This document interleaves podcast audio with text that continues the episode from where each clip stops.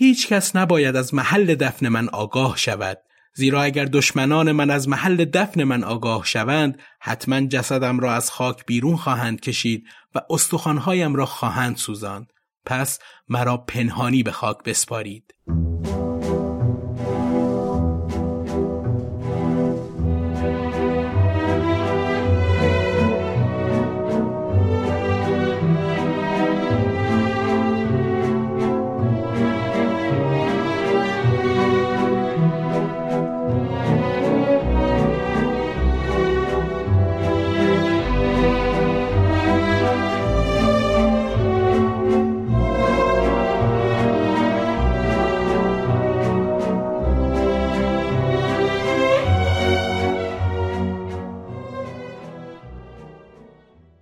اول ماجرا بگم این پادکست برای بچه ها خوب نیست. لطفا با هدفون یا تو خلوت خودتون گوش بدید. چه بسا خنجرهای رها شده تو این پرونده برای نوجوان ها هم خوب نباشه. امروز درباره کسی حرف می‌زنیم که جمعیتی در ستایش و روش های مبارزش قهرمانی درست کردن که کسی حق دست زدن بهش رو نداره و ادهی هم در کل با همه هستیش مخالفن. دست راستی های امروزی به خاطر نوع مذهب و نگاهش بهش شیشتایی میگن و سعی بر نفی کل زندگیش دارن و اون رو خارج از تاریخ می‌دونن. دست چپی ها هم با سنگ و گچ سعی بر ساختن بوتی بر امارت ویران شده علموت به دست حلاکو خان دارن. از دوران زندگیش خیلی چیزهای مات و بوری مونده اما غربی ها دلشون نیومد ازش پول در نیارن و بازی ساختن به اسم اسیسینز کرید با موسیقی و گرافیک قوی. و همین بازی و سرگرمی بسنده نکردن و رفتن فیلمی با بازیگرای درجه یک تجاری هالیوودی هم از دوران زندگیش ساختن. البته فقط حسن صباه سوژه ماجرا نیست و صلاح الدین ایوبی هم نقش و نگاری داره این وسط. تو این چند دهه تنها مبنای زندگیش برای عامه کتابی بوده با بازنویسی و ترجمه خیالی از زبیح الله منصوری این مرد عجیب داستان سرا که همیشه پشت یه اسمی پنهان می شده و داستان می نوشته.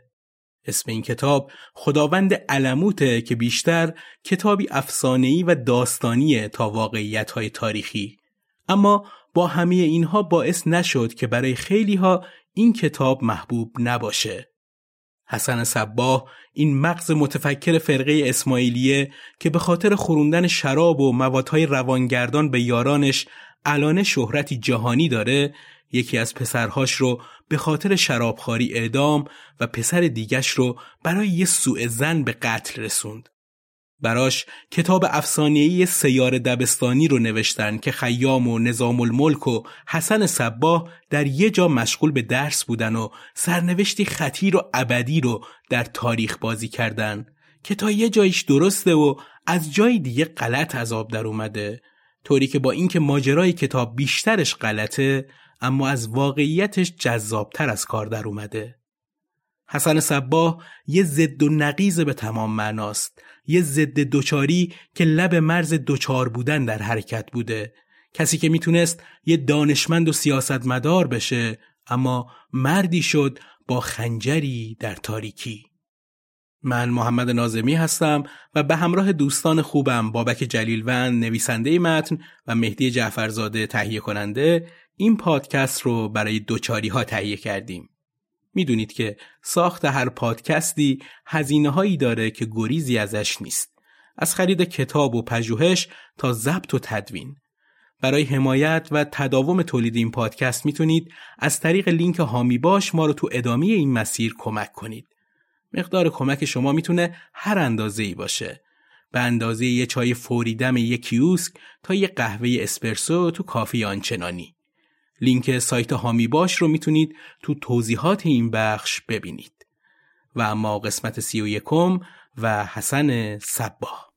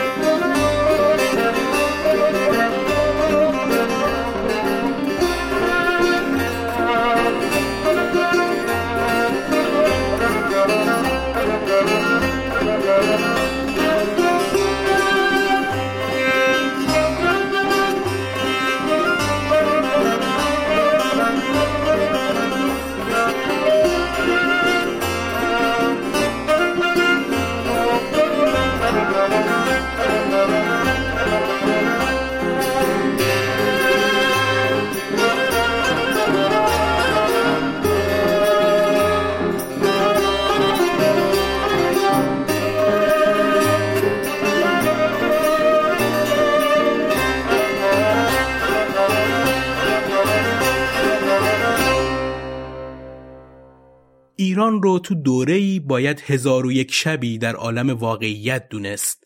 مردان و زنانی که افسانه های زندهی بودند در تکاپوی به قدرت رسیدن جامها و نوشداروهای ابدی. حسن صبا که تخصصی در سازماندهی و رهبری کردن داشت یکی از چهره های مرموز تاریخ دوره سلجوقی هاست. حسن ابن علی ابن جعفر ابن حسین ابن محمد ابن صبا که به اشهب به معنی سفیدی که از سیاهیش بیشتر شهره مردم بود تو عواست قرن پنجم هجری تو شهر ری به دنیا اومد. یه عده میگن خراسانی و از توس میاد یا حتی ممکن از قم باشه. بعضی همون رو به قبیله مشهور و افسانی عرب به اسم همیر که این قوم زمانی مسیحی بوده تو عهد امپراتوری قسطنطنیه و بعدها مسلمان شدن نسبت میدن که خودش از این انتصاب بیزار بود. کودکیش همزمان میشه با مرگ سلطان محمود غزنوی و پادشاهی سلطان مسعود و آغاز زوال غزنویان و رونق و شروع به کار سلجوقیان. سلجوقیان که از قبیله سهرانشین و همیشه در حرکت بودن ترکای آسیای میانه محسوب می شدن و اداره امورشون هم ملوک و توایفی بود. به علت داشتن گله و رمه های بزرگ نوعی کوچنشینی رو هم مدام تجربه می کردن. بزرگترین مشکلشون این بود که قناعمی که به دست می آوردن ممکن بود که دوباره از دستش بدن. برای همین دنبال جایی بودن برای ساکن شدن کامل. اون موقع تو ایران غزنوی ها در اداره کشور خیلی ضعیف شده بودن و سلجوقی ها تونستن نیشابور رو تصرف کنن و تو مسجد جامع نیشابور تغرل بیک سلجوقی خطبه حکومتداریش رو خوند و شروع به حکومت کرد. داستان این حکمرانی قصه طولانی داره که مجبوریم از روش بپریم تا به اصل ماجرا برسیم. بیشتر می‌خوایم فضای اون دوره که خیام و ناصر خسرو و ابن سینا درش بودن رو یه کمی نشون بدیم. سلجوقیان برای شروع و جاباز کردن تو جامعه کم دست به گرفتن باج و خراج های فرسایشی تا قتل و غارت نزدن که ما در بیت های نظامی گنجوی آینه ای از این دوران رو می‌تونیم تجربه کنیم. پیرزنی را ستمی در گرفت دست زد و دامن سنجر گرفت. کی ملک آزرم تو کم دیدم و از تو همه سال ستم دیدم. شهنه مست آمده در کوی من زد لگدی چند فراروی من.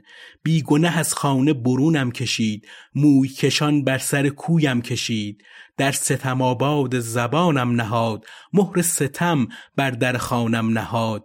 گفت فلان نیم شب گوش پشت بر سر کوی تو فلان را که کشت این بدرفتاری های حکام سلجوقیان باعث به وجود اومدن فرقه اسماعیلیان شد یا شاید بهتره بگیم یکی از دلایل به وجود اومدن اسماعیلیان ظلم و جور زمانه بوده.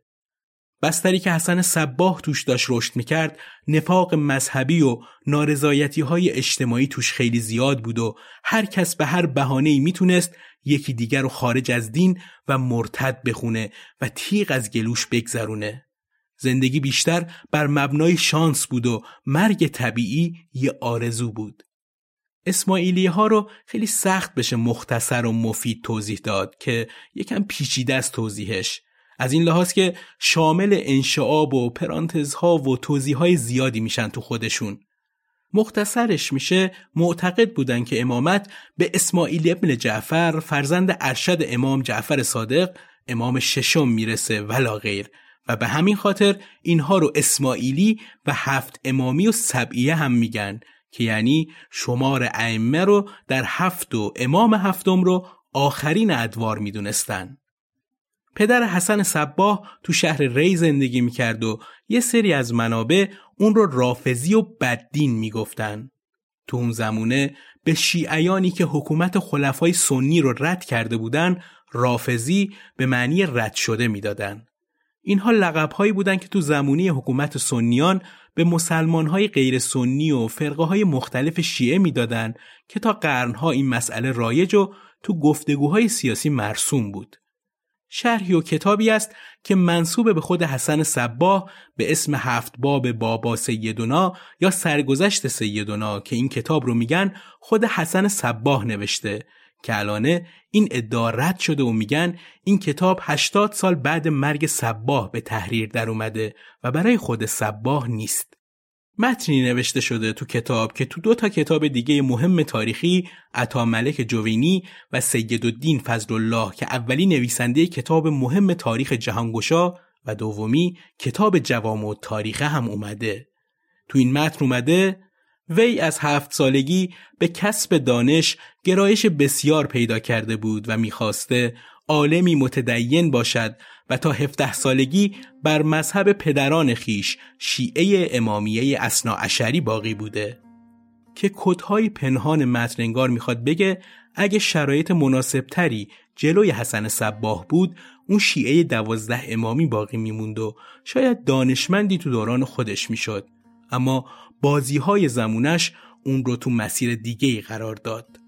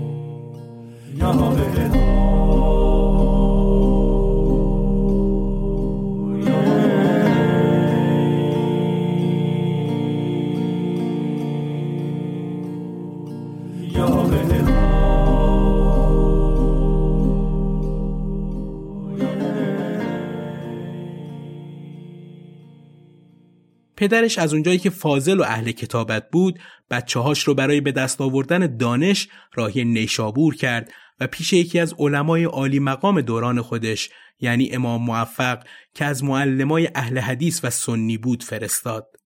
یه جور فرستادن فرزند پسر به دانشگاه معتبر محسوب می‌شد. اون زمان بیشتر رجال سیاسی فرزندانشون رو به این منطقه میفرستادن تا در آینده به دایره قدرت فرمان روایان عصر برسن.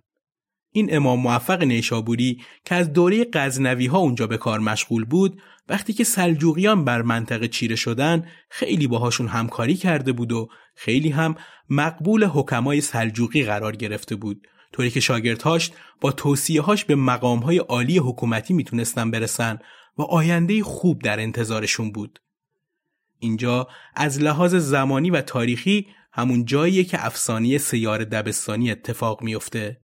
تو شماره 26 دوچار یعنی حکیم عمر خیام چای با فیتزجرالد بهش اشاره داشتیم که حسن صباه و نظام الملک عمر خیام هم کلاس و هم دوره میشن تو نیشابور.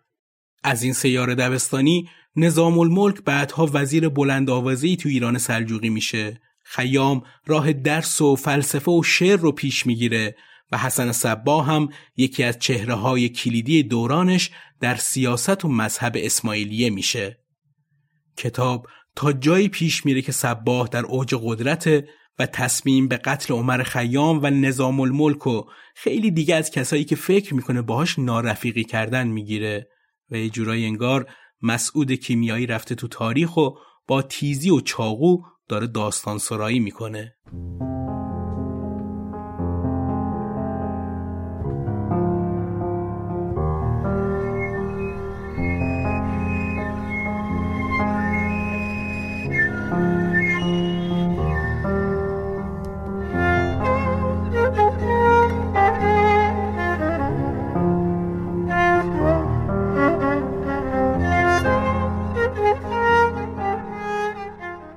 بی کتابی یه پادکست جدید و تازه است درباره کتابهایی که خریدیم یا قرار بخریم.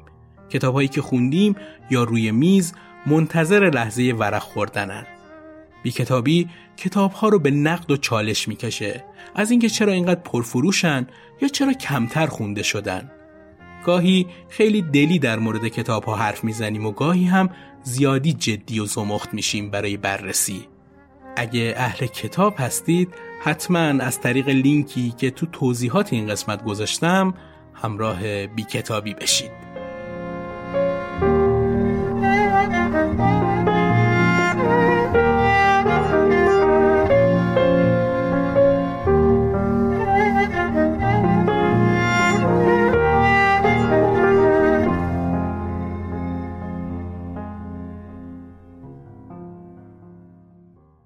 اما دوستی خیام و نظام الملک و صباه تو کتاب جامع و تواریخ اینجوری اومده و نقل شده.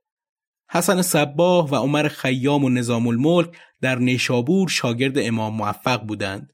به رسم کودکان عقل دوستی بسته بودند تا حدی که از خون یکدیگر خوردند و پیمان بستند که هر یک به مقام بزرگ برسد دیگران را پشتیبان و مددکار باشد. نظام الملک به وزارت رسید و عمر خیام نزد او رفت و عهد کودکی را به یادش آورد. نظام الملک شغلی دولتی و با ارج به او تکلیف کرد. خیام که مردی حکیم و دانشپژوه و فاضل و عاقل بود نپذیرفت و گفت هوس مقام دیوانی ندارد و کمکی خواست تا به کارهای علمی بپردازد.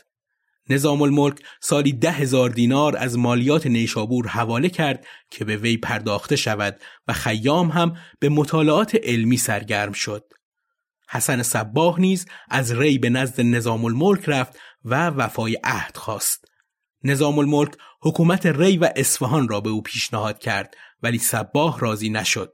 او می‌خواست در وزارت شریک و وزیر سلطان باشد. تو کتاب سیار دبستانی شاید نکته ای که درست باشه اینه که حسن صباه میل شدید به قدرت گرفتن تو دستگاه دولتی سلجوقی داشت و رفته رفته داشت مبارزه علنی با سلجوقیان و خلفای بغداد رو شروع می کرد و دشمنی سرسختانه با نظام الملک داشت و برنامهش این بود که سلجوقیان رو از صفحه روزگار محو و اسماعیلیان رو به قدرت برسونه. این جناب خاج نظام الملک که اسمش از اول پادکست مدام میاد یکی از وزیرهای نیرومند ملک شاه بود. یکی از چهرهای درخشان شرق و سیاستمداری با تدبیر و نیرومند که در موردش تو کتابهای سیاسی کم مثال نیومده و کتاب سیاستنامش یکی از نمونه های هم از نظر نصری عالی هم فکری که به نظر خیلی ها بعدها الهام بخش آثار ابن خلدون و پیش نمونه تفکر ماکیاولیسم در سرتاسر سر اروپا شد. صباه به خاطر محیط زندگی، شوق آموزش و یادگیری که داشت و خفقانی که تجربه می کرد درون شولور می شد برای تفکرهای تازه و راههایی که قبلتر کسی بهش نپرداخته بود. تو این راه هم صحبتی با امیر زراب بی تأثیر نبود. این جناب امیر زراب که از باطنی ها بوده تو حرفهایی که به سباه می‌زده از اسماعیلی ها و اندیشه هاشون خیلی مثال می آورده. هر چیزی که می‌گفته اولش حسن مخالفت شدیدی می‌کرده اما زراب مثالهایی می آورد و می‌گفت اسماعیلی ها اینجور میگن و اینجور انجامش میدن. همین برخورد صبورانی امیر زراب و مثالهای بیپایانش تو زمیر حسن نشست و رفته رفته علاقه هایی به این اسماعیلیان پیدا می‌کنه. طوری که یه روز به زراب میگه اگر به مذهب تو بمیرم مردم خواهند گفت این جنازه ملحدی بیدین است. زراب از اونجایی که مسلک و خوی مهربانی داشته به صباه پیشنهاد میده به حرفاش قبل خواب کمی فکر کنه و بذاره خوب تهنشین بشه. حسن صباه اگه شرایط اجتماعی مساعدتری داشت الانه به اسم دانشمند و چیزی ازش یاد می کردیم نه مغز متفکر تلسم و جادو و خنجرهای اسماعیلی تو کتاب هفت باب بابا سیدونا نوشته شده وی هرگز در مسلمانی شک و شبهتی نداشته و میپنداشته است که دین و اعتقاد همان است که عوام دارند و هیچگاه گمان نمی برده که حق را در جای دیگران نیز می‌توان جست. چیزی که مشخصه تو چهل سالگی سباه به دین اسماعیلیان در اومده و اواخر عهد سلطان آل برسلان و آغاز سلطنت ملکشاه سلجوقی به کار دیوانی مشغول شده و کنار خاج نظام کار دیوانی رو به عهده گرفته. سباه راهش با خاج نظام الملک تفاوتهای زیادی داشت.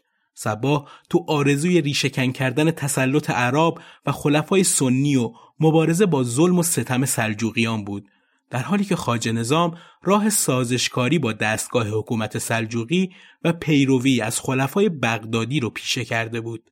سبا معتقد بود ثروت خاج نظام از راه رشوه و عیاشی در سیاست به دست اومده و اصلا لایق مملکت داری نیست. صباه سعی می‌کرد خطاهای مالی که در دربار اتفاق میفته رو به گردن وزیر سلطان ملک شاه بندازه و یه جورایی زیرا به این رفیق قدیمی گرمابه و گلستانش رو بزنه. خاج نظام دید صباه شمشیر رو از رو بسته و می‌خواد اون رو از حکومتداری ساقط کنه و چون می‌دونست برای ملکشاه حساب و کتاب حکومت و ولایت خیلی مهمه تصمیم گرفت ماجرایی درست کنه و صباه رو فاسد و بیلیاقت نشون بده یه نقشه می‌کشه و با اینکه شبیه سریال های آبکی امروزیه اما گویا اتفاق افتاده یه روزی صباه دفتر حساب کتاب هایی که دو سال کار و زمان می‌خواست تا خوب حسابرسی بشه رو چهل روزه آورده بود تا تقدیم ملک شاه کنه که نشون بده وزیرش نظام الملک فقط وقت می‌خره تا بتونه رشوه بگیره از این و اون. تو این روز سرنوشت همه شخصیت ها برای همیشه تغییر کرد و مشخص شد.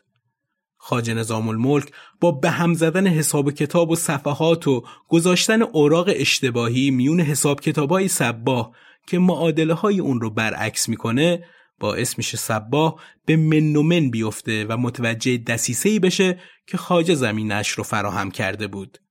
خاجه که کنار پادشاه ایستاده بود میگه وقتی مردان دانا برای امری به این مهمی مدت دو سال مهلت می‌خواهند و جاهلی مدعی شود که در چهل روز آن را به پایان می‌برد مسلما پاسخی جز این لاطالعات ندارد که بدهد. سلطان که به خشم اومده در اون لحظه تصمیمی نمی‌گیره و مجازات سباه رو موکول می‌کنه به بعدتر.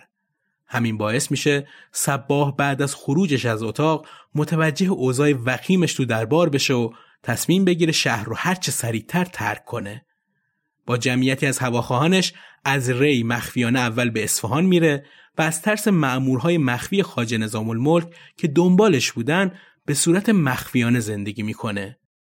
یه مدتی تو اصفهان میمونه بعد برای پیدا کردن متحدهای قویتری راهی مصر میشه تا پیکار و جنگش رو با سلجوقیان قویتر کنه. رفتن به مصر مثل یه جور رفتن به دانشگاه در مقطع دکترا بود. تو مصر با تلسم و جادو و مواد مخدر و کارکردهاش آشنا میشه و اینکه نیروی خیلی خوبی به نام دستگاه فاطمیون مصر حی و حاضر بود که از دور برای حسن صبا خیلی جذاب به نظر می رسید. اما بعد کشف و شهودی تو مصر متوجه شد ستاره بخت فاطمیون مصر رو به افوله و بیشتر یه زرق و برق ظاهری ازشون مونده و باید به کمک یارانش دست به کاری بزنه تو ایران که شبیه اوج فاطمیون مصر باشه. توی مدتی که اونجا بود به بغداد زیاد سفر می‌کرد. جالبه هیچ وقت به زیارت مکه نرفت که به زعم خیلی ها تحت تأثیر قرمتیان حجر و نوعی بتپرستی تلقی و از این کار اجتناب می‌کرده. مصر و بغداد فقط براش حکم خلیفه شناسی و رهبری کردن و سازماندهی داشت.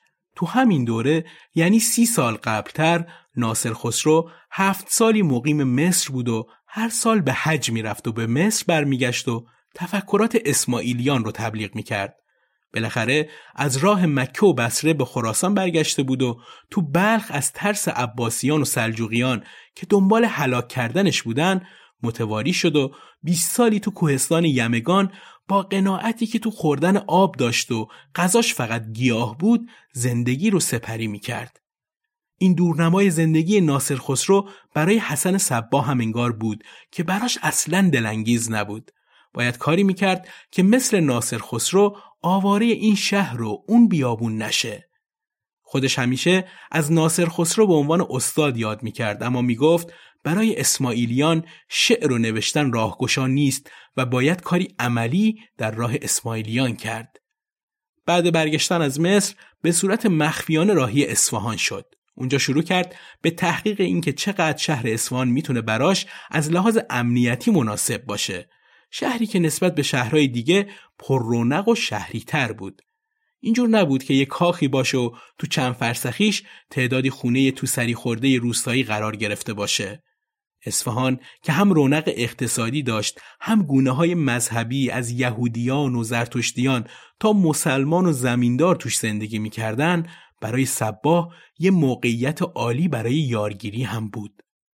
مشکل اما براش این بود که تو اصفهان سربازهای سلجوقی و سربازهای نظام الملک زیاد بودن و راه خروج و ورود دست اینها بود و اینکه بعد از درگیری با سلجوقی ها احتمال دستگیریش زیاد بود. برای همین اصفهان رو از لیستش خط زد. تصمیم گرفت به یزد یا کرمان بره و یه بررسی هم اونجا انجام بده. یکی از دلایلش برای انتخاب این شهرها حضور اقلیت های دینی به خصوص زرتشتی ها بود که با سلجوقی مشکل داشتن. اما اونجا خیلی با شرایطی که تو ذهنش داشت تا بنیادهای سلجوقی رو تکون بده نمی‌خورد. بیشترین نگاهش به خراسان و نیشابور بود مخصوصا که نهزت ابو مسلم ضد بنی امیه از اونجا شروع شده بود و شورش سنباد برای انتقام قتل ابو مسلم که براش خیلی الهام بخش بود هم از اونجا شکل گرفته بود. حتی گوشه چشمی به آذربایجان و غرب ایران هم داشت تا قیامی شبیه بابک خرمدین که هنوز تو یادها بود رو زنده کنه. صباه انگار دنبال یه استوره و قهرمان میگشت تا خودش رو بذاره در کالبد اون. صباه بعد از اصفهان یه سالی رو تو یزد و کرمان گذروند.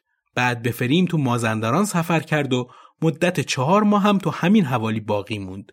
تو این سفرها به سیر و مطالعه و تبلیغ اندیشه هاش مشغول بود. یه مدتی هم به خوزستان رفت. یکی دیگه از دلایل سفرهای پی در پیش مخفی شدن از دست سربازهای نظام الملک و سلجوقیان بود. بعد از گردش های زیاد تو سرزمین های شمالی ایران از رودبار و شاهرود دیلمان به صخره بلند برخورد می‌کنه که روش دژی بود که دست نیافتنی به نظر می رسید. یه جور پادگان محسوب می‌شد برای سلجوقیان. روی این صخره دژهای ریز و درشتی قرار داشت و یه دژ اصلی که روی یه کوه بلند بود. ناحیه پردرخت و پرآبی که اطرافش مردمی جنگجو و استقلال طلب زندگی می‌کردند و با سلجوقی ها خیلی سر سازگاری نداشتند. منطقه‌ای که از یه طرف به قزوین و از طرف دیگه به کرانه دریای خزر می رسید. اسم این دژ قلعه علموت بود.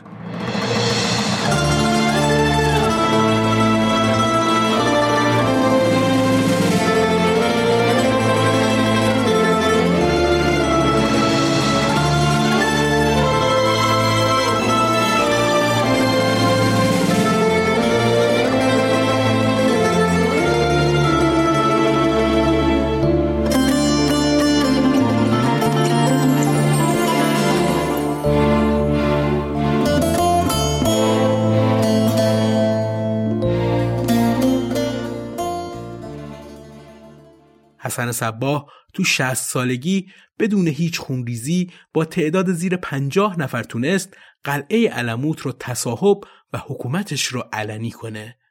اون مدتی که پایین علموت و تو روستا زندگی می‌کرد اول خودش رو معلم جا زده بود با اسم مستعار دهخدا کار می‌کرد و یواش یواش مردم رو به اسماعیلی بودن دعوت می‌کرد.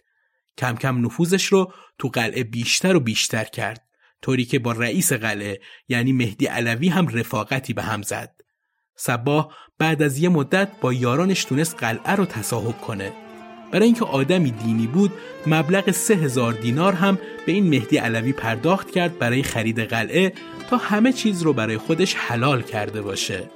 اینطوری بود که قلعه از مالکیت سلجوقی ها خارج شد.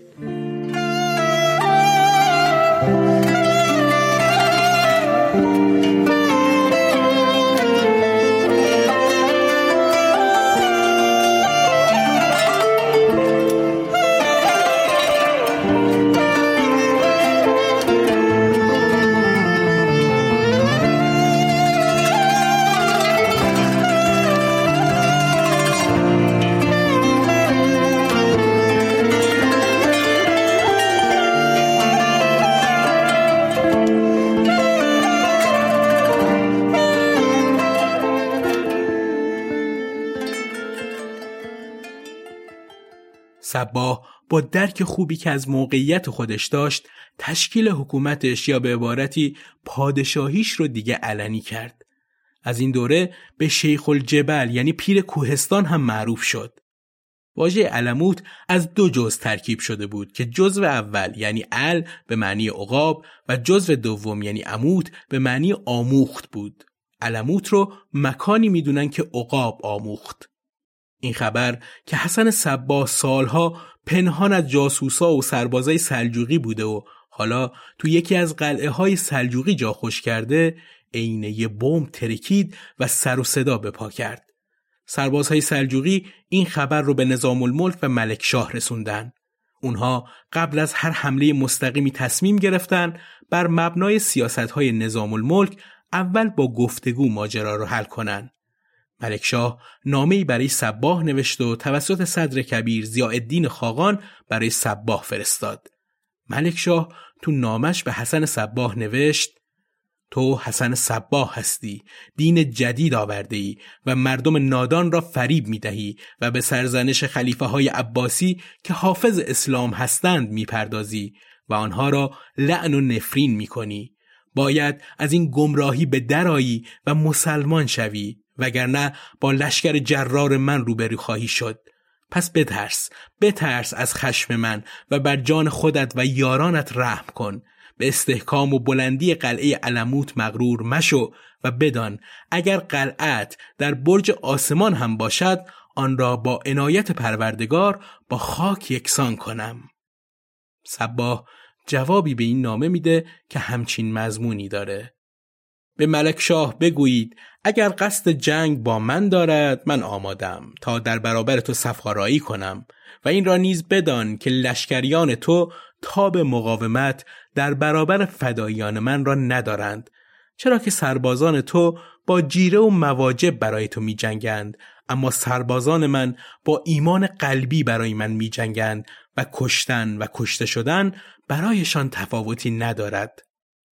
بعد برای اینکه فرستادگان ملکشاه به درست بودن حرفی که می‌زنه ایمان بیارن سه نفر از پیروانش رو صدا زد و به یکی از اونها دستور داد خودش رو با خنجر بکشه به نفر دیگه دستور داد خودش رو از بالای قلعه به پایین پرتاب کنه و به سومی هم گفت خودش رو تو آب غرق کنه هر سه نفرشون بدون اینکه دلیل این کارها رو بپرسن بلا فاصله دستور حسن صباه رو اطاعت کردند.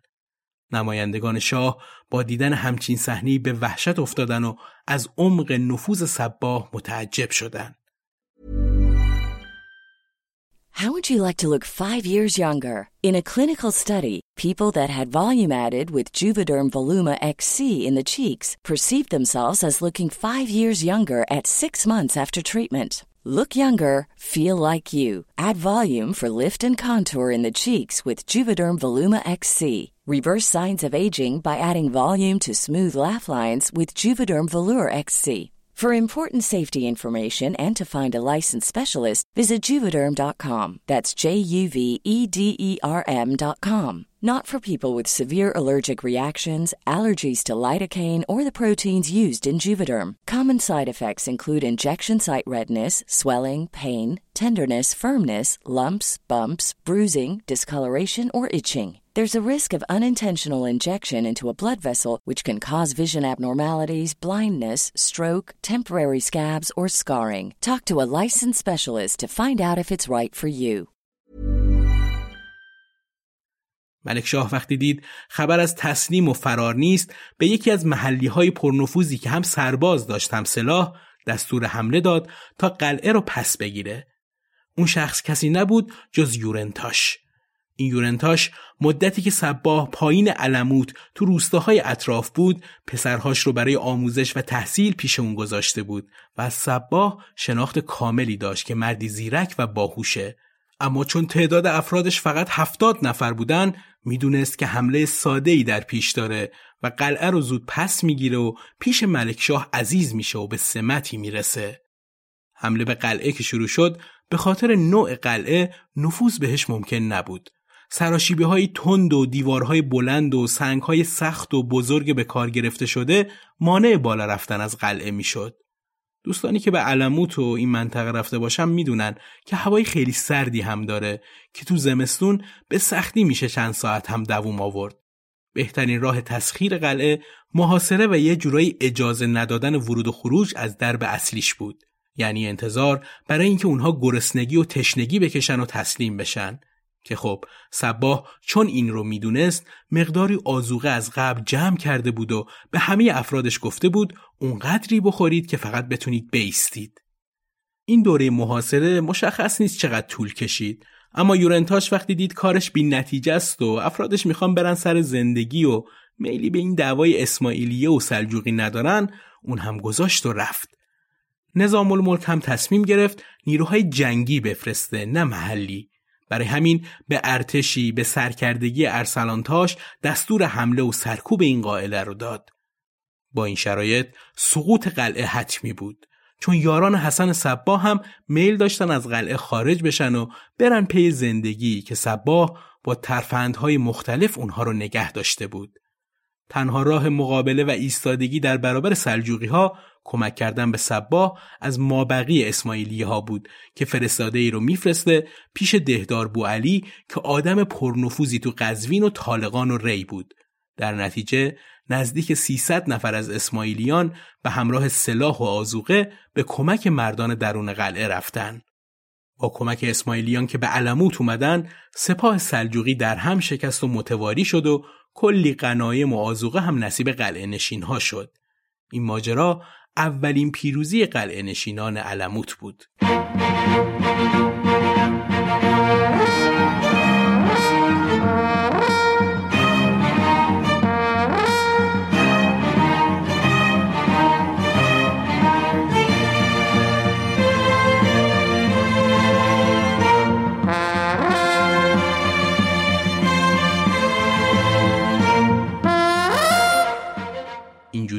بیشتر قلعه های اطراف علموت هم در اختیار اسماعیلیان قرار گرفت و کار به جایی رسید که حسن صباه یکی از یاران وفادارش به اسم حسین قائنی که حاکم شهر ترشیز قهستان تو جنوب خراسان بود رو دوباره به همین محل فرستاد که در اونجا هم قلعه مستحکمی بود که یکی دیگه از ستادهای تبلیغی و استراتژی اسماعیلیان بشه.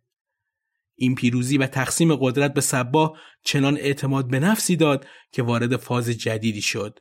طوری که فقط تبلیغ دین اسماعیلیه رو پلکان پیشرفت نمی‌دونست بلکه جنگ تن به تن قتل مخالفین و مسلح بودن همه افرادش و پیدا کردن نقاط ضعف سلجوقیان راه و روشش شد. نظام الملک تو دربار مشغول توسعه کارهای شخصی و فردی خودش بود و پس ذهنش درگیر شکست دادن حسن صبا هم بود. نظام الملک تو سراسر کشور مدارسی رو باز کرده بود به اسم خودش نظامیه که برای خودش و تو دوره خودش مورد بینظیری بود. تو نظامیه شهر نیشابور شخصی به نام شرف الدین توسی تدریس می‌کرد که به اسماعیلیان تمایل داشت. از اونجایی که فردی مطلع و پرنفوذ بود شاگردهای زیادی رو هم تربیت و هم جزی از فرقه اسماعیلیان کرد و یعنی شیفتگی سباه به این مرد. اما جاسوس های نظام الملک متوجه حضور بیشمار اسماعیلیان نوکیش تو مدرسه نظامیه شدن.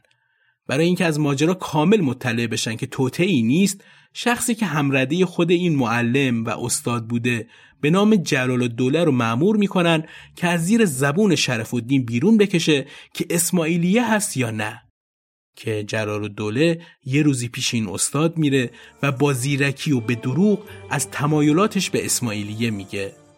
شرف الدین توسی هم به هیجان میاد و کلی از اسماعیلیان و حسن صباه و خوبیهاش میگه که همین باعث شد این یار حسن صباه رو برای درس عبرت جلوی مدرسه نظامیه به دار بکشن.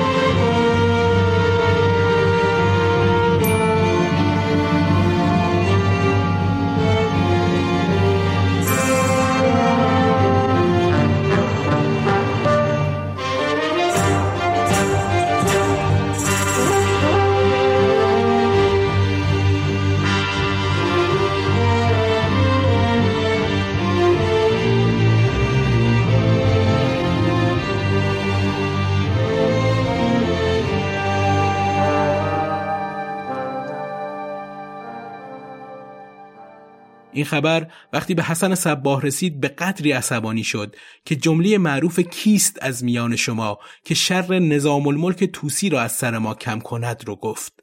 که یکی از فداییان حسن از جاش بلند شد و گفت من ابو تاهر ارانی او را خواهم کشت.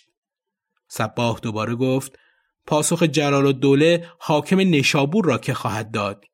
که یکی دیگه از فداییان از جاش بلند شد با کلاه دیلمی که خورشیدی روش نقش بسته بود و گفت جانم فدای سرورم باد در راه عقیدم جلال الدوله را از سر راه برخواهم داشت.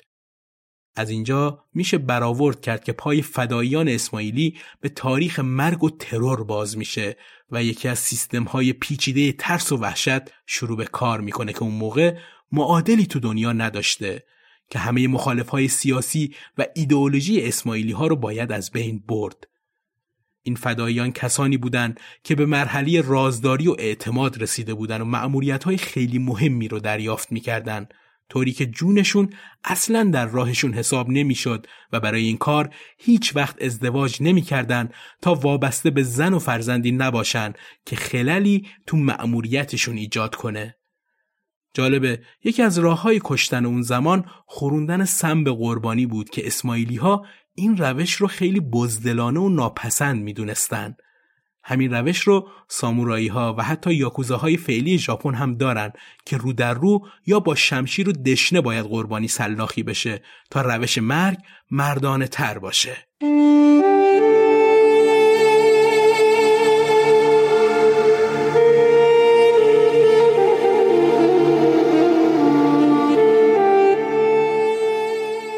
برای تکمیل پادکست امروز یک کتاب چند جلدی هم معرفی کنم. این کتاب برعکس محتوای این شماره حسن صبا خیلی برای بچه ها و نوجوان ها خوب و مفیده. کتاب تاریخ سرگذشت استعمار اثر مهدی میرکیایی از نشر مهرک. اگه برای شما هم ماجرای کشف قاره آمریکا مشکوک به نظر می‌رسه یا دلیل شکاف عمیق طبقاتی بین کشورهای دنیا رو نمی‌دونید به مجموعه سرگذشت استعمار حتما یه سری بزنید. این مجموعه 15 جلدی به تازگی تو سه جلد کتاب با عنوان دوره سه جلدی مجموعه سرگذشت استعمار جمع آوری و منتشر شده.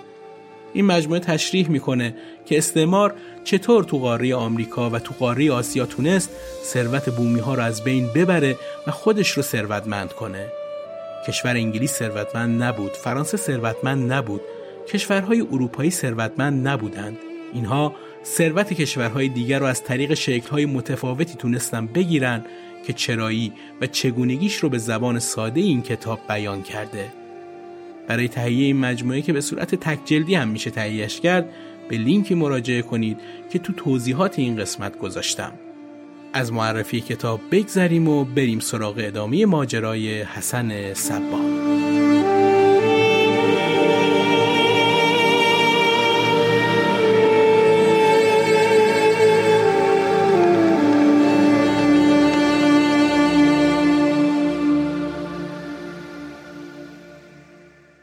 حسن صباه برای اینکه روی فداییانش بتونه بیشتر نفوذ کنه و تعداد بیشتری از فداییان رو پرورش بده دست به یه ابتکار زد.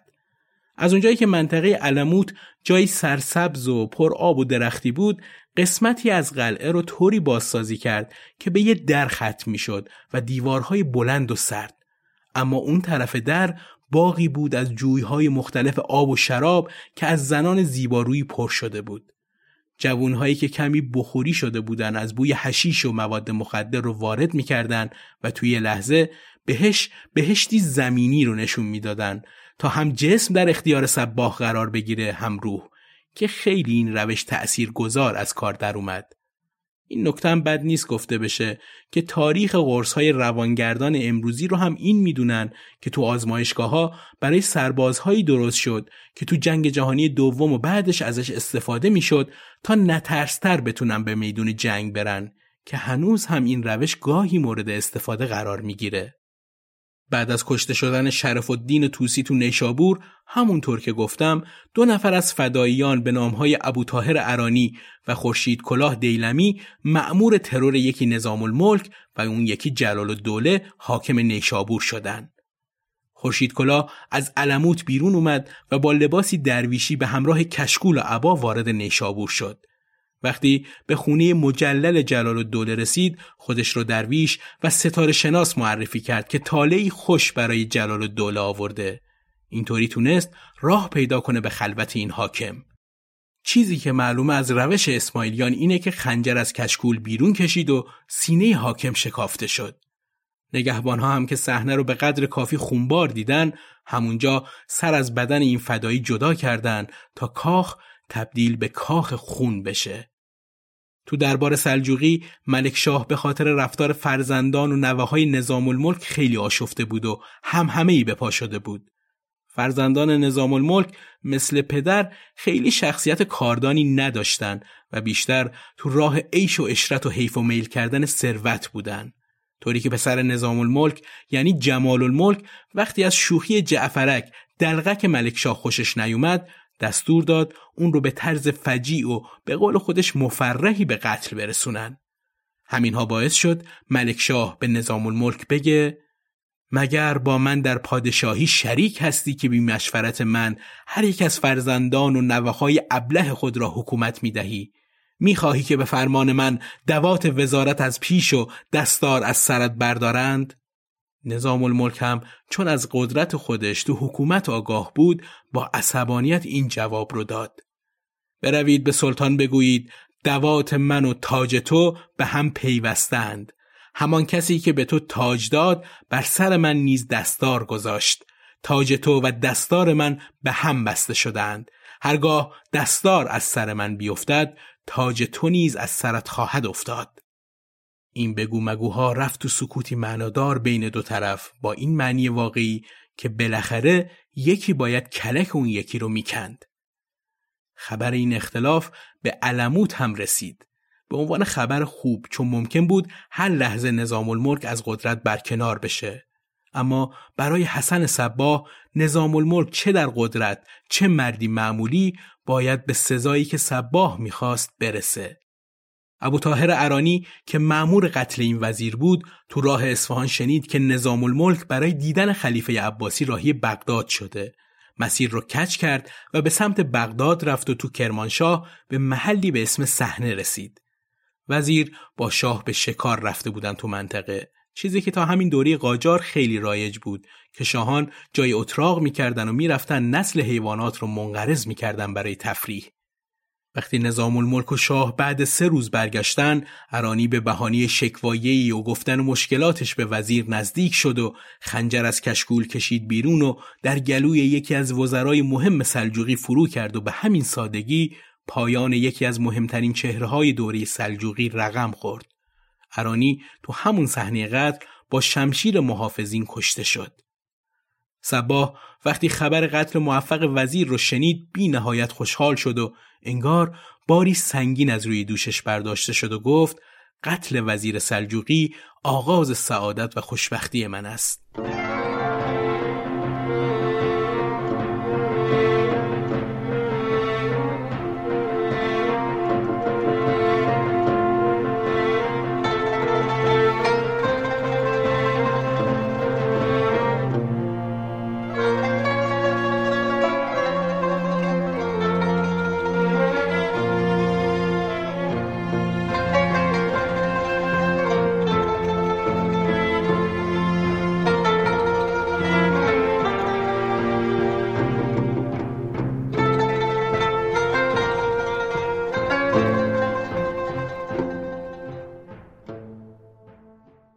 چهل روز از مرگ نظام الملک نگذشته بود که ملک شاه هم به طرز مشکوکی از دنیا رفت که دو تا روایت برای این مرگ هست که بستگان وزیرش با این فکر که شاه مسئول مرگ وزیره اون رو مسموم کردن و بعضی هم می‌گفتن خلیفه عباسی شاه رو با شراب آلوده به قتل رسونده.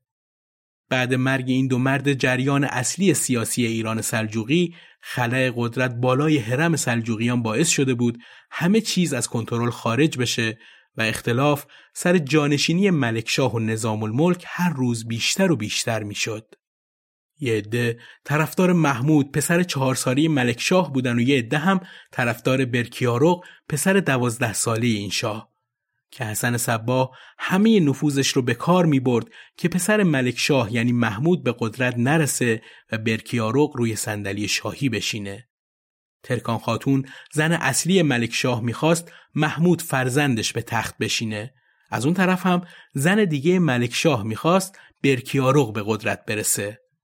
تو این آشفت بازار حسن صباه می‌خواست به هر قیمتی شده تو صحنه اصلی سیاست این دوره نقش اصلی رو بازی کنه. حسن دوست داشت ترکان خاتون رو جذب اسماعیلی ها کنه تا شاید با این ترفند بتونه سلجوقیان رو تبدیل به اسماعیلیان کنه. پیشینه این زن برای صباه خیلی خوب بود. تو دوره‌ای که همسر شاه بود و شاه هم زنده بود از منتقدین اصلی نظام الملک بود که نشون می‌داد می‌تونه به تفکرهای حسن صباه نزدیک بشه. این هم بد نیست گفته بشه که یکی از عوامل در دسترس قرار گرفتن نظام الملک برای ترور همین ترکان خاتون بود. تو منابع اومده که حسن صباه یکی از فدایان خودش به نام جواد ماسالی رو با نامه پیش ترکان خاتون میفرسته تا اون رو به دوستی و کیش اسماعیلی دعوت کنه. جواد ماسالی به اصفهان و دربار رفت و اول به دروغ گفت که از طرف خلیفه عباسی و از بغداد اومده پیامی بده. وقتی راهش میدم به درون کاخ سری گفت من از طرف حسن صباه آمدم و حامل پیام دوستی از طرف رهبر اسماعیلیانم. ترکان خاتون که زنی درباری و سیاست بازی بود گفت حضور تو از طرف صباه بی طمع نیست. از من چه می‌خواهید؟ جواد ماسالی گفت صباه می‌خواهد ثروت شما بیشتر حفظ شود و از طرف اسماعیلی ها به شما خدشهی وارد نشود. یه جورایی داشت به زبان اون موقع می‌گفت ما حمایتت می‌کنیم و می‌خوایم که به اسماعیلی ها پیوند بخوری. بهش یه وعده جالب هم داد که اگه اسماعیلی بشه مرتبه و مقام دایی می‌گیره. که ترکان گفت دایی چیه و چه مقامیه؟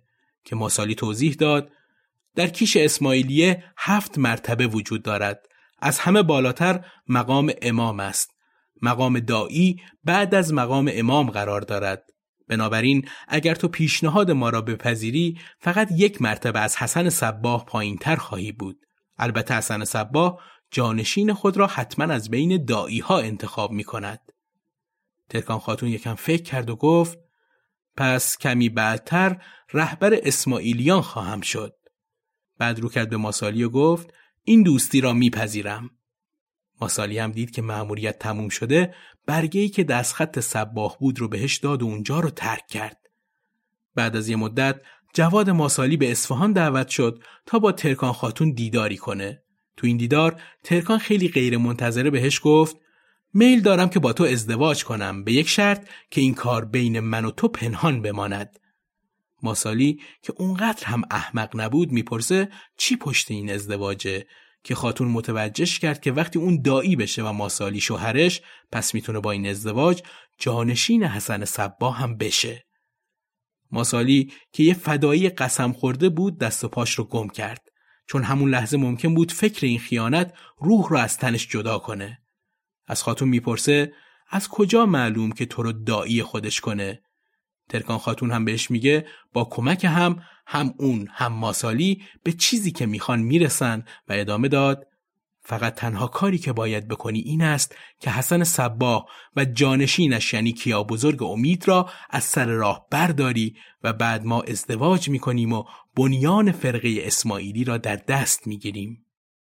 جواد ماسالی به علموت برگشت تا این نقشه را عملی کنه. حس شهرت و ثروت و زن گرفتن اون رو وادار کرد. وقتی که با حسن صباه رو در رو میشه از مأموریت اصفهانش پرت و پلا کم نگه. که همین باعث میشه صباه که رفتارشناس خوبی متوجه توطعی علیه خودش بشه.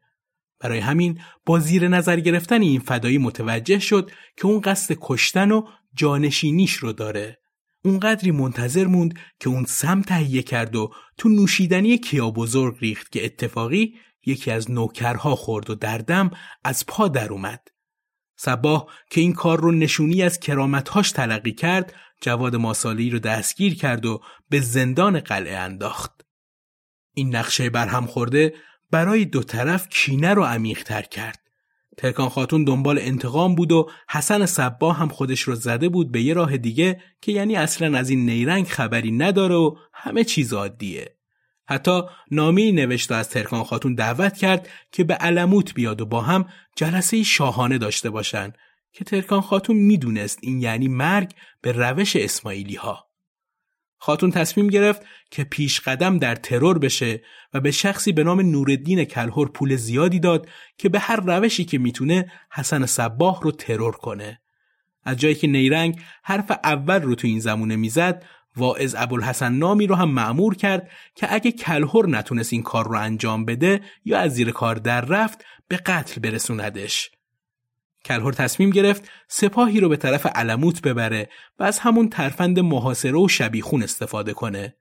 حسن صبا هم از اون طرف یکی از فداییاش رو به نام داوود نیگنانی خواست که خودش رو برای ترور ترکان خاتون آماده کنه که این فدایی اول گفت من با اینکه یه فدایی هستم اما کشتن یه زن رو با خنجر دور از مرامم می‌دونم که صبا شروع به توجیه مسئله کرد براش سخنان تو را قبول دارم اما اکنون به سخنان من گوش کن هر چیزی خصوصیت ها و نشانه هایی دارد که به وسیله آنها شناخته می شود. نمک باید شور باشد و اگر سنگی به ظاهر شبیه نمک بود اما شوری نداشت آن را نمی‌توان نمک دانست. ترکان خاتون یک ببر خون آشام است. تو شنیده ای که حمله به یک زن ناجوان مردی است اما دفاع در برابر حمله های یک ببر که فقط خود را شبیه به یک زن درآورده است برخلاف جوانمردی نیست. به خصوص اینکه او خود را به دروغ اسماعیلی نیز معرفی کند و به فکر کشتن بزرگان اسماعیلی نیز باشد. بنابراین وسوسه به دل راه مده و در این فرصت این شیطان را از سر راه بردار. که همون ترفند بخوری کردن با هشیش و نشون دادن در بهشت باعث شد این فدایی همه چیز رو قبول کنه و فقط باید یکم توجیه می‌شد. از اونجایی که بعضی از فدایی ها برای اینکه خیلی خودشون رو مخلص نشون بدن خودشون رو اخته می‌کردن و این اختگی صورت رو کمی زنانه و بیمو می‌کرد این داوود نیگنانی وقتی دید صورت بیمویی داره تصمیم گرفت با لباس زنانه وارد کاخ ترکان خاتون بشه و خودش رو به لالی بزنه و بهش نزدیک بشه و همه چیز رو به نفع قلعه علمود تموم کنه. وقتی وارد کاخ شد و موفق شد وارد اندرونی بشه ترکان خاتون به این مردی که در رخت و لباس زن بود کمی مشکوک شد و داوود نیگنانی برای اینکه بتونه نزدیکتر به خاتون بشه خودش رو زد به کرولالی تا بتونه خنجر بکشه اما محافظهایی که اطرافش بودن اتاق رو ترک نمی‌کردن. اون سعی کرد بگه می‌خواد چیزی رو خصوصی بگه اما سه تا مرد محافظ گفتن هر چی می‌خوای بگی در حضور ما باید بگی داوود وقتی دید خبری از تنها شدن نیست دست میون لباس کرد که یعنی داره نامه‌ای در میاره و بهش نزدیک شد. یه چیزی هم در همین فاصله تو دهانش گذاشت که چیز مرسومی برای فداییان بود و وقتی که موقعیت طوری بود که احتمال دستگیری وجود داشت با بلعیدن هشیشی که تقویت شده بود خودکشی می‌کردن. یه قدمی خاتون خنجر به جای نام بیرون کشیده شد و ضربه‌ای به ترکان خاتون خورد. خاتون در جا کشته نشد و زخمی شد و داوود به خاطر بلعیدن زهر همونجا کشته شد در لباس زنی و در جسم مردی وقتی خبر ترور ترکان خاتون به نزدیکی علموت و سپاه کلهر رسید اون بدون هدر دادن وقت تصمیم گرفت از کشتن حسن صباه صرف نظر کنه و پولی که برای این کار گرفته بود رو میون افرادش تقسیم کنه. از اونجایی که این پیش بینی شده بود و معموری برای این تمرد در نظر گرفته شده بود کلهور توسط واعظ ابوالحسن تو چادر خودش کاردی شد و در دم به قتل رسید و واعظ هم همونجا کشته شد. ترکان خاتون که یکی از زنهای زیرک زمانی خودش بود نتونست سباه رو به قتل برسونه. تنها کسی که خیلی احتمال می‌رفت بتونه سباه رو از بین ببره همین ترکان بود که به خاطر سمی بودن خنجر تو بستر افتاد و دچار قانقاریا شد و با درد و زجر زیادی از دنیا رفت. مجنون پریشان تو دستم گیر. دستم گیر. سرگشته و حیران تو.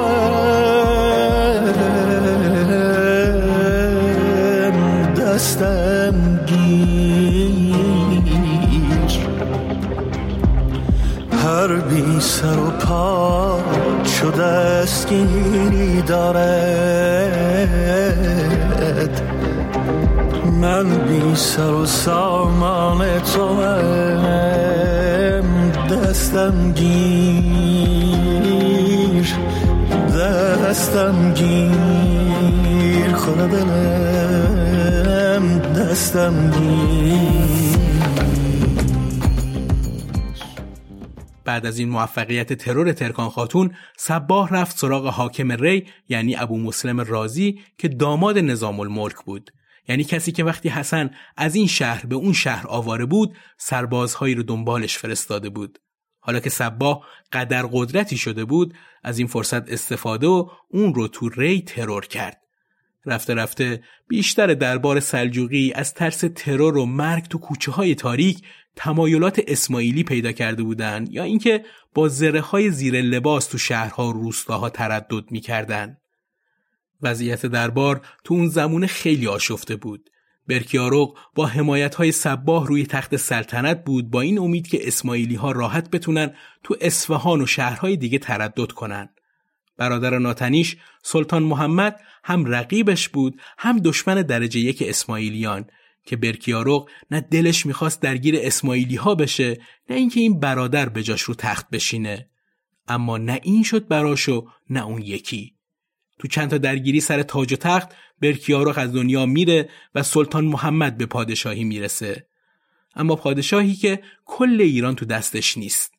برادرش سنجر تو خراسان نفوذ زیادی داشت و برای خودش حاکمی بود.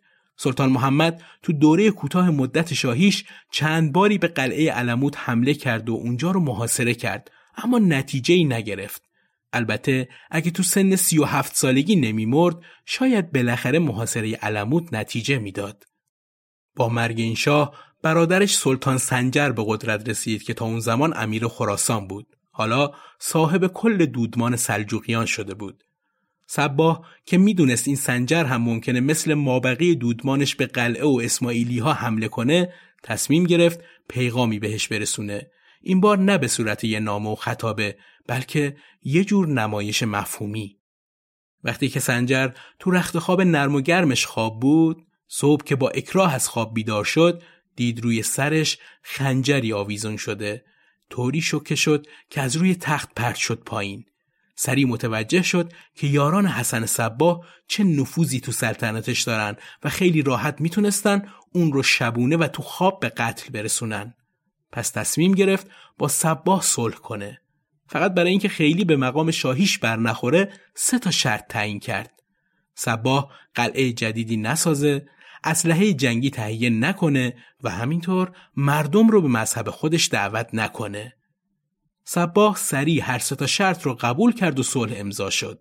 سنجر برای اینکه حسن نیت خودش رو هم نشون بده قرار شد چهار هزار دینار از درآمد زمین های خودش توی دامغان و سمنان و اطراف رو به حسن صباه ببخشه و اگه کاروانی از سمت دژهای اسماعیلی میگذره می‌تونه ازشون عوارض بگیره. این یکی از بزرگترین دستاوردهای اسماعیلی ها بود که یه دولت سلجوقی باهاشون صلح کنه و اونها رو به رسمیت بشناسه. سنجر بیشتر از اینکه علاقه به حسن صباه داشته باشه ترس از خنجرها رو داشت. یه نکته هم اینجا خالی از لطف نیست بگم که اسماعیلی ها فقط داخل مرزهای ایران این کارها رو نمی‌کردن بلکه تو مصر و خلافت فاطمیون هم خط و نشون میکشیدن و گاهی ترورهایی هم اونجا انجام می‌دادن. حتی کار به ترور صلاح الدین ایوبی هم کشید که اون موقع و حتی حالا هم به خاطر جنگ هایی که با صلیبیون انجام داده بود برای خودش نام و نشونی داره و چند باری خنجرهایی به سمت این سردار هم رفت و برگشت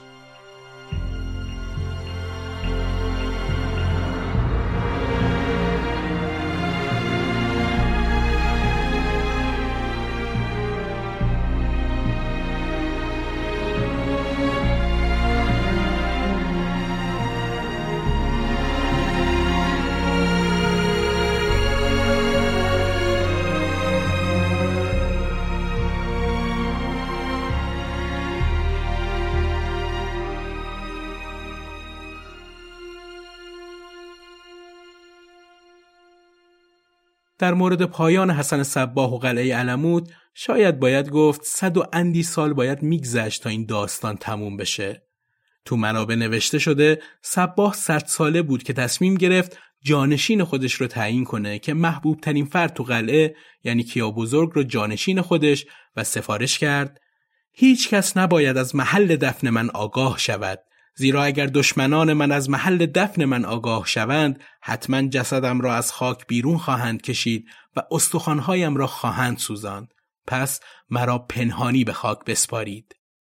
سبا نزدیک به 35 سال تو دژ علموت زندگی کرد و به مرگ طبیعی تو 100 سالگی مرد و نزدیک به 70 سال هم قلعه هاش سرپا بودن ولی دیگه نتونستن اون جلال و جبروت با تحمایه های مرگاوری رو به رخ بکشونن. با پایان سلجوقیان که خارزم شاهی ها وارد عرصه شاهی ایران شدن وقتی که مغول ها به ایران رسیدن خان مغول یعنی هلاکو خان اولین کاری که کرد افسانه زدایی قلعه های اسماعیلی ها بود که با تسخیر قلعه و ویران کردنشون افسانی شکست ناپذیری اسماعیلیان رو پایان داد. این فتح مغول بر ایران و علموت متاسفانه باعث ویرانی های زیادی شد.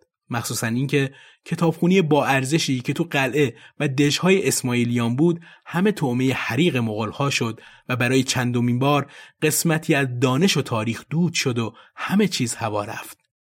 فرقه اسماعیلی هنوز پابرجاست و رهبر این فرقه به نام امام کریم آقاخان تو اروپا در اوج ثروت در حال گذران زندگی و برگزاری محافل اسماعیلی است. به قول قیصر امینپور گفت احوالت چطور است؟ گفتمش عالی است. مثل حال گل حال گل در چنگ چنگیز مغل. اسرار ازل را نه تو دانی و نه من. وین حل معما نه تو خانی و نه من. هست از پس پرده گفتگوی من و تو چون پرده برافتد نه تو مانی و نه من.